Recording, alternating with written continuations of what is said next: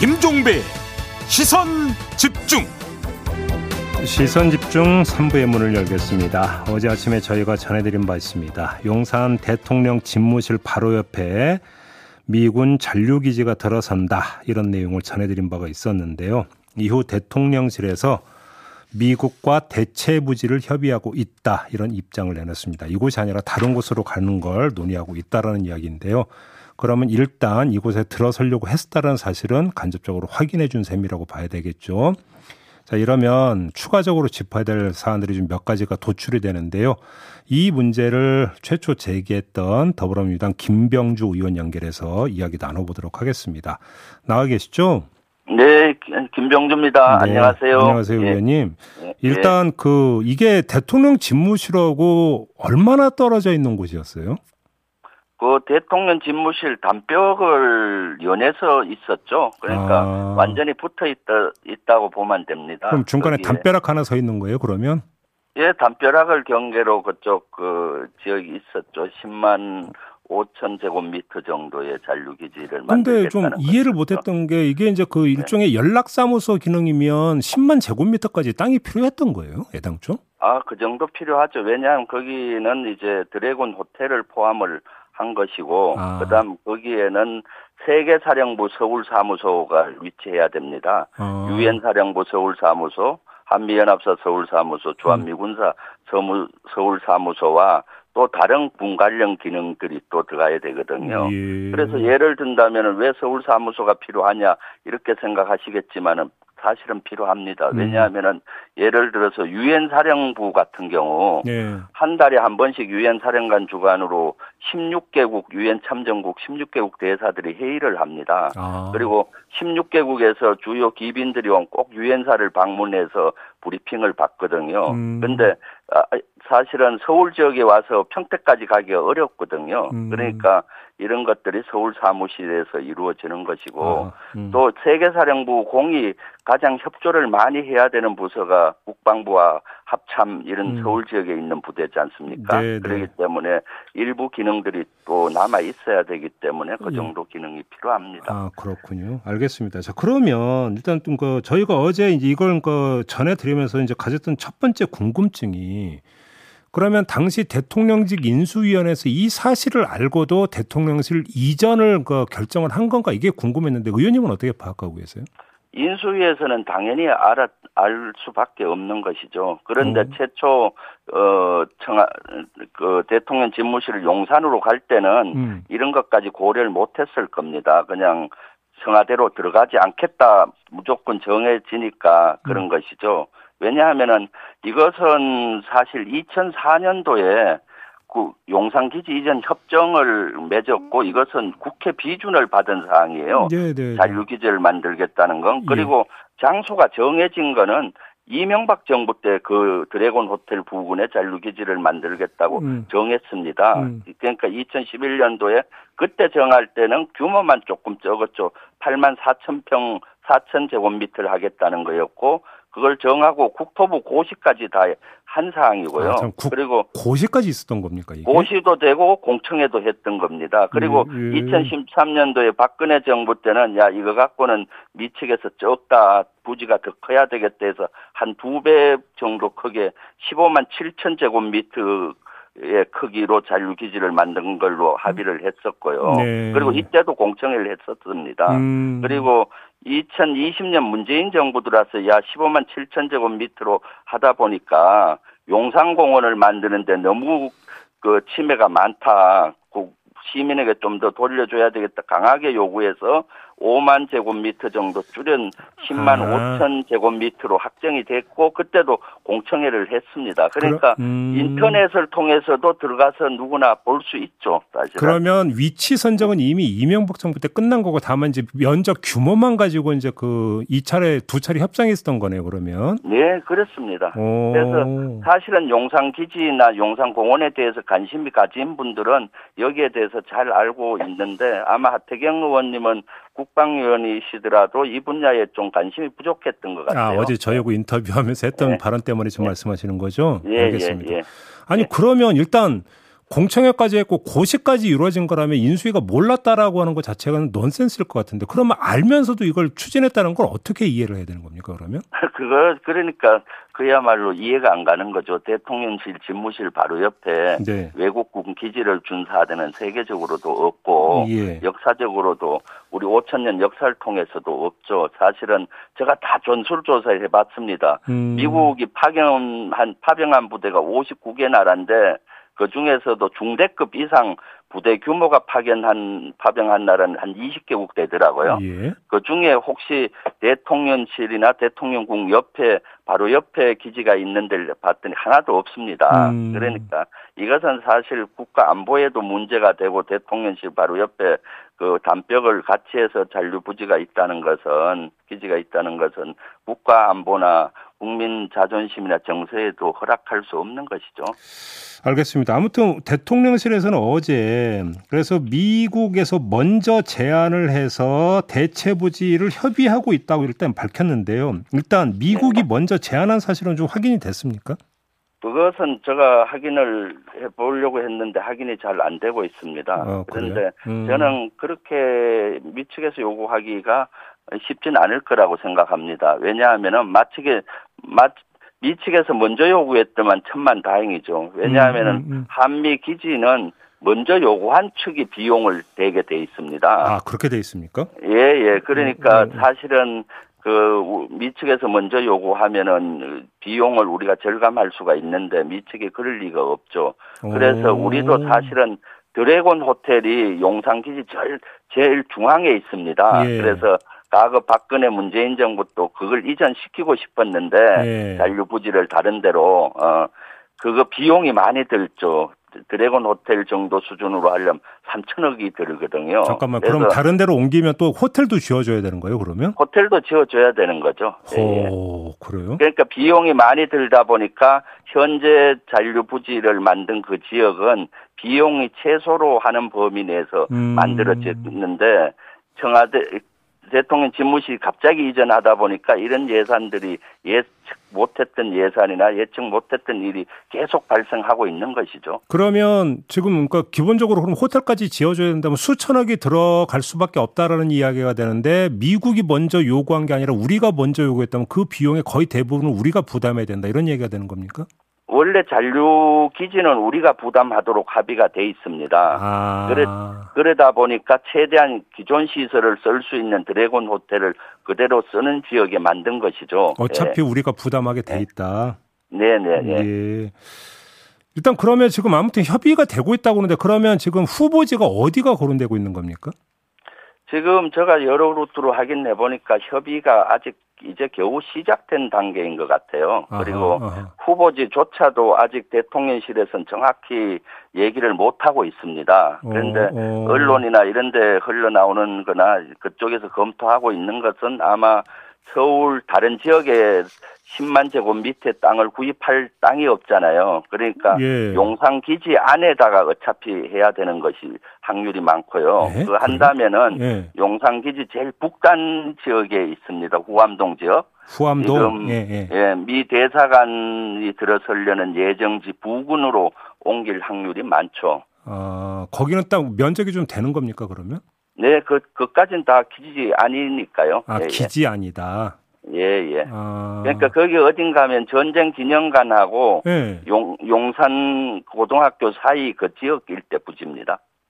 아, 예, 예, 예, 예, 예, 예, 어디쯤인지 이제 대충 이제 그 위치가 좀 파악이 되는 것 같은데 그럼 혹시 이게 대체 부지가 이쪽으로 가면 민간에게 미치는 혹시 영향도 발생할 수 있습니까? 아, 민간 피해가 많이 예상이 되죠. 왜냐하면은 예. 미군 기지가 그대로 또 남게 되면 어떻게 됩니까? 그 지역의 개발에 제한을 많이 받게 되겠죠. 아무래도 예, 군사 예. 보호 시설이니까 예, 예. 보도 제한이라든가 뭐 음. 여러 가지 음, 음. 이런 제한을 받을 수밖에 없고 음. 그렇게 되면 후암동 일대 주민들은 사실은 재산권 침해라든가 이런 것이 지속될 수가 있는 것이죠. 근데 네. 지금 네. 만약에 그 대체 부지가 그쪽이라면 이, 거기 지금 미군 캠프나 이런 게 이미 있는 곳 아닙니까?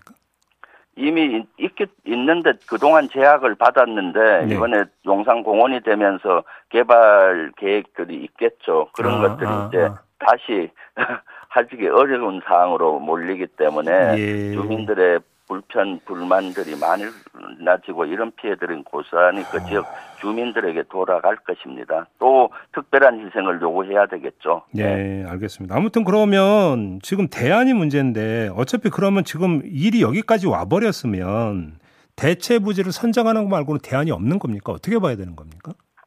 저는 뭐 옹게 사실 우리 국가 안보나 국민 자존심 입장에서 예. 대통령실 옆에 기지가 미군 기지가 있는 거는 바람직하지 않기 때문에 옮기긴 옮겨야 된다고 봅니다. 네. 그렇지만은 사실 이런 문제는 한두 개가 아니고 계속 노정이 되기 때문에 음. 가장 근본적인 거는 윤석열 정부 5년만 거기 국방부 쓰고 5년 후에 다시 청와대로 들어가는 방법도 있습니다. 이런 것들은 앞으로 어. 계속 예측 못하는 일이 계속 생길 것입니다. 그러면 네. 5년 뒤에 청와대로 다시 간다고 하면 뭐 지금 이 잔류기지 이런 문제는 그냥 잠깐 유보만 되고 그대로 갈 수 있다 이런 말씀이신가요? 네, 그렇죠. 이런 것들이 그대로 가게 된다 그러면은 사실 연합 방위 체계라든가 여러 면에서도 유리한데 예. 지금은 이런 것들이 문제가 한두 개 아닙니다. 계속 문제가 발생이 되고 있기 때문에 예. 이것은 고스란히 윤석열 정부 몫이 아니라 계속 그 지역에 음. 어, 대통령 집무실을 유지한다면 차기 정부, 차차기 정부에도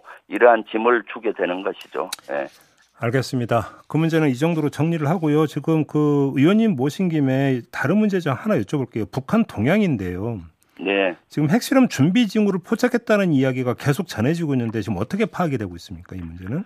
핵실험 징후는 여러 루트를 통해서 확인이 되고 있습니다. 한미 정보 당국도 발표를 했었고요. 예, 그래서 예, 예. 점점 그 우려가 많아지고 있죠, 사실은. 아, 예. 핵실험은 거의 기정 사실로 보는 거군요. 아마 수순이 그렇게 가지 않나 싶습니다. 왜냐하면은 예. 지금 점점 그 강대강으로 해서 한반도 지역이 전쟁의 먹구름이 밀려온다는 느낌을 받고 있습니다. 예. 마치 2017년도 그 전쟁의 먹구름이 한창 기었을 때 그때 음. 상황으로 지금 내몰리고 있는 것 같아서 저는 알겠습니다. 심히 많이 우려를 하고 있습니다. 하나만 더요. 대통령실 이야기 나온 김에 지금 이제 네. 공사가 마무리될 거 이달 말쯤에 이제 마무리된다고 하는데 그러면 현재 사용 중인 5층 임시 집무실을 김건희 여사가 뭐 접견실로도 사용할 수 있다 이런 보도가 나오던데 이건 어떻게 평가하세요?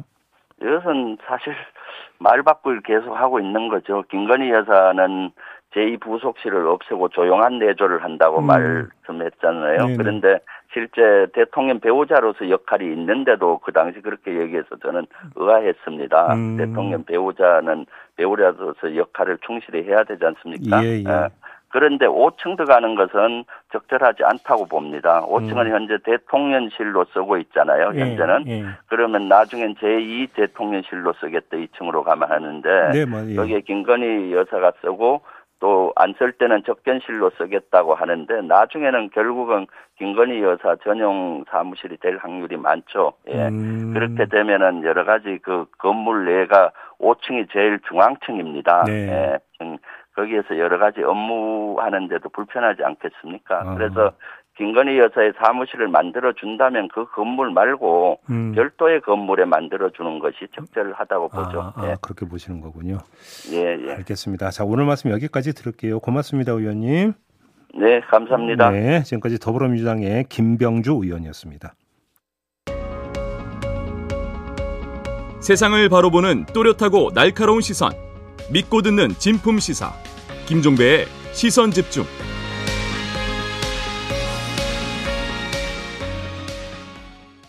네, 용산 대통령실 이야기가 나왔으니까 그 다른 문제 하나 더 짚어보겠습니다. 대통령실이 오는 10일부터 열흘간 대통령 집무실 남쪽 구역과 국립중앙박물관 북측 스포츠필드에 이르는 1.1km 구간을 임시로 개방한다고 밝혔는데요. 근데 지금 계속 제기됐던 문제가 토지 오염 문제 아니겠습니까? 이 문제 어떻게 봐야 되는 건지 궁금해서 녹색연합의 정규석 사무처장 연결해서 이야기 들어보도록 하겠습니다. 나와 계시죠? 네, 안녕하세요. 예, 일단 임시 개방을 한다라고 하는 이 조치 어떻게 평가하세요? 어, 상식적인 선에서 민주주의 국가상을 벗어난 정책 결, 정책 결정이다, 뭐 이렇게 생각이 드는데요. 예. 지금 개방하겠다는 것은 그러니까 토양환경 보전법상 뭐 어, 공원, 그다음에 주거, 어린이 이용 시설 이런 것들이 들어올 수 없을 만큼 오염 오염 물질이 굉장히 초과하는 곳이에요. 잠깐만요. 그러니까 지금 그러면 그 말씀하신 게 그 1.1km 구간이 어느 정도로 오염이 심한지 혹시 좀 조사가 된 게 있습니까? 정부가 유해성 평가 보고서를 일부 공개를 해서 그게 국회의원실을 통해서 언론에 공개가 됐죠. 예. 그러니까 이게 정밀 조사를 하지, 하 진 않았지만 음. 어 일부 어 조사를 한 구역 내에서는 오염 물질이 어느 정도 남았다라는 게 있는 거고 네. 그러니까 오염 물질이 분명히 상존한다는 것을 알면서도 국가가 시민들에게 공원으로 어 개방하니 선착순으로 신청을 해라 그러니까 음. 들어오라는 겁니다. 근데 문제는 보도자료를 포함한 홍보자료에 오염에 대한 이야기가 전혀 없어요. 예. 하다못해 담배에도 뭐 물론 지진치 이야기만요. 암을 유발할 수 있는 등 해로운 것 해로울 수 있다는 경고 문구가 있지 않습니까? 네. 그럼에도 불구하고 이렇게 한다는 건 글쎄요 정상적인 국가 행태라고 보기 어렵죠. 잠깐만요, 차장님 다시 한번 확인을 하겠는데요. 그러면 예. 지금 현행 법규에 따르면 이곳은 지금 공원으로 이용할 수 없는 구역이다 이 말씀이신가요? 네, 맞습니다. 어떤 법이죠, 그게? 토양환경 보전법상이고요. 네. 그래서 어 정부에서는 이제 그걸 어, 임시 개방, 뭐 시범 개방, 음. 어, 어, 이렇게 표현을 하는 것 같아요. 네. 이제 공원 조성을 해서 공원으로 개방하겠다 이렇게 하는 게 아니라. 어 그래요. 어. 그러면 지금 국토부에서는 예. 오염 물질이 검출된 토양 위에 잔디 등을 덮었고 두 시간 예. 이내로 체류만 하면은 인체 위해성에 대한 우려가 없다. 이런 입장을 예. 내놨는데 그럼 이런 정부의 판단은 어떻게 평가를 하세요? 그것도 모순이죠. 만약에 오염물질이 검출된 토양 위에 잔디 등 이렇게 피복을 한다. 이렇게 해서 오염물질 노출을 완전히 막을 수 있다 이러면 시간 제한을 왜 하겠어요? 음. 그러니까 피복을 한다 하더라도 오염물질의 접촉을 막을 수 없기 때문에 시간 제한을 한다는 건데 네. 사실 이게 니켈이나 뭐 이런 그 발암 물질들이 휘발성이 굉장히 강해요. 음. 휘발성이 굉장히 강해서 토양에서 이제 뭐 예를 들어서 노출이 된 물질들이 바람을 통해서 옮겨와서 사람들이 지나가면 호흡기를 통해서 폐로 들어간단 말이에요. 네. 그럼 폐암을 유발시키도 유발시킬 수도 있고요. 예. 물론 괜찮을 수 있죠, 당장은. 아, 정말 괜찮을 수 있습니다. 그런데 어, 당장은 아니어도 이유가, 이후에 문제가 생길 수도 있고, 음. 그렇게 문제가 생긴 것은 사실 그때 가서 문제 제기할 수도 없죠, 개인이. 인간을 밝혀내기도 힘들 거고요. 또, 네. 기저질환이 있거나 노약자, 특히 아이들의 경우는 위험이 전제된 곳에 들어오게 국가가 한다? 환경정책 기본법에 보면 사전 예방의 원칙이라는 게 있어요. 국가는 기본적으로 오염이 확인된 곳은 오염 제거를 최우선으로 해야 되는 거예요. 음. 근데 지금 정부는 어, 스스로 법을 무시하는 짓을 벌이고 있는 겁니다. 그래요. 아 지금 정부가 법을 어기고 있다 이런 말씀이시네요. 그러면. 예. 그런데 한번 그 거꾸로 한번 보죠. 이게 지금 반환 직전까지 이곳이 예. 주한미군이 숙소나 체육관으로 사용했던 곳이라면서요. 맞습니까? 맞습니다. 아니 그러면 거꾸로 이야기를 하면 그럼 이렇게 오염된 곳인데 그러면 미군은 뭘 믿고 이것을 숙소나 체육관으로 사용했느냐 이런 얘기에 반문이 성립이 될 수 있는 거잖아요. 어, 여러 가지 것들을 생각할 수 있는데요. 장기간 노출이 뭐 아니라면 괜찮다고 여겼을 수도 있고요. 네. 아니면 토양오염 문제니까 뭐 땅을 파헤치거나 하지만 하지 않으면 괜찮다. 또 정부가 일부 차단되었을 수도 있죠. 주한미군은 보통 6개월 주기로 수단 배치됩니다. 네.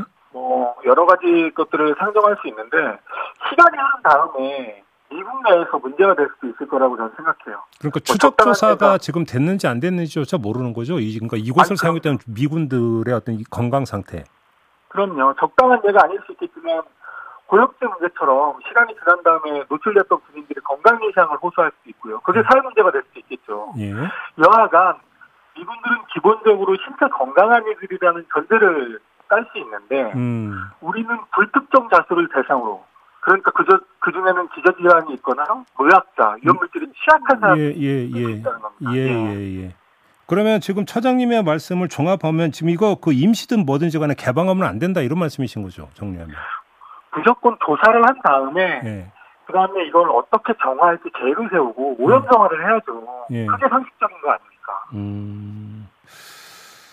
그 지금 조금 전에 이제 그 이 미군 잔류부지 얘기를 나눴는데요. 이 잔류부지 지역은 또 그 오염도가 어느 정도 혹시 좀 파악된 게 있습니까?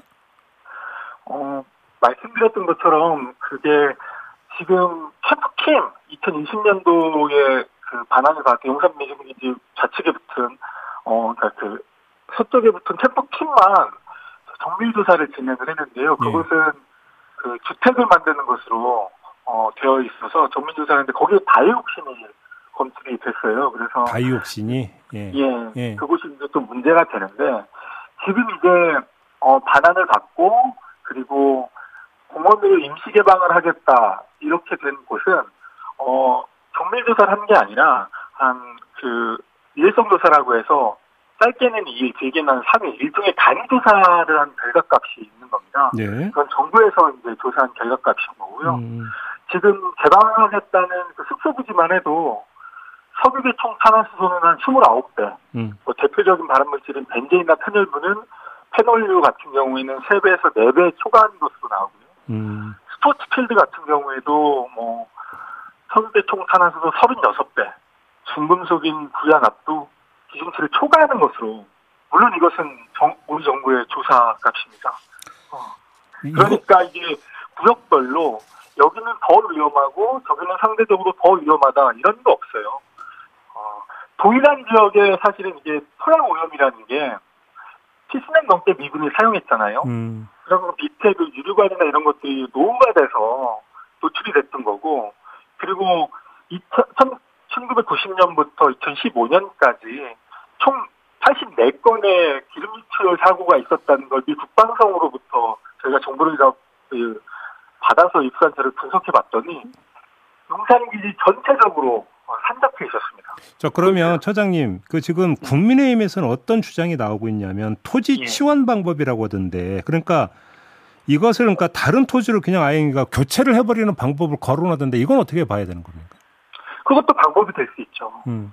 그것도 방법이 될 수 있는데 여하간 어떤 토지 이용, 그러니까 공원이 됐던 아니면 그게 뭐가 됐던 간에 그거 하기 전에 국민의힘이 얘기하는 토지 취한 방법이든 뭐든 예. 간에 예. 예. 토지 토양 오염 정화를 먼저 시행해야 된다. 음. 물론 그 토지 오염 정화 전에 음. 정밀 조사를 한 다음에 어떤 방법이 최적인지 음. 그러면 오염 정화 기간과 예상에 대한 상을 우리가 수립해야 되잖아요. 예. 그리고 나서 실행을 한 다음에 공원으로 이용하든 예. 뭐그 아파트를 짓든 뭘 하든 간에 해야 된다. 이게 기본적인 어, 상식이라는 거죠. 근데 그러면 지금 오는 9월부터 정식 개방을 한다라는 거잖아요. 일정표를 보면은. 예. 그러면 9월까지 이 토지 오염 정화는 물리적으로 불가능한 거 아닙니까? 어떤 방법을 쓰든지 간에? 물리적으로 불가능하고요. 예. 그래서 지난번 말씀드릴 때 이게 사실은 그 개방을 한다는 것, 공원으로 개방을 한다는 건 물리적으로 불가능하다라는 음. 건데 음. 이 물리적으로 불가능한 것뿐만 아니라 더 문제가 되는 건 국익을 배반하는 정책 결정이라는 거예요. 네. 지금 우리는 이 용산 미군 기지뿐만 아니라 반환받은 모든 미군 그 미군 기지 반환 미군 기지의 오염정화 비용을 우리가 지금 내고 있거든요. 네, 네. 미국한테 청구를 해야 되는데 그 협상이에요. 음.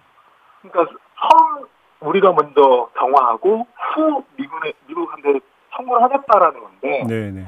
지금 이렇게 시민들에게 안전하니까 들어와 공원으로 개방해 어 들어오셔 이렇게 한 다음에 음. 어떻게 미군한테 야 여기 오염된 곳이니까 미리 오염 정화 비용을 내 음. 오염자 책임을 미리 오염자 부담 원칙에 의해서 미리 내야 돼라고 네. 얘기할 수 있냐고요. 그러니까 건강은 건강대로 돈은 돈대로 들어간다 이런 말씀이시네요, 정말. 맞습니다. 예.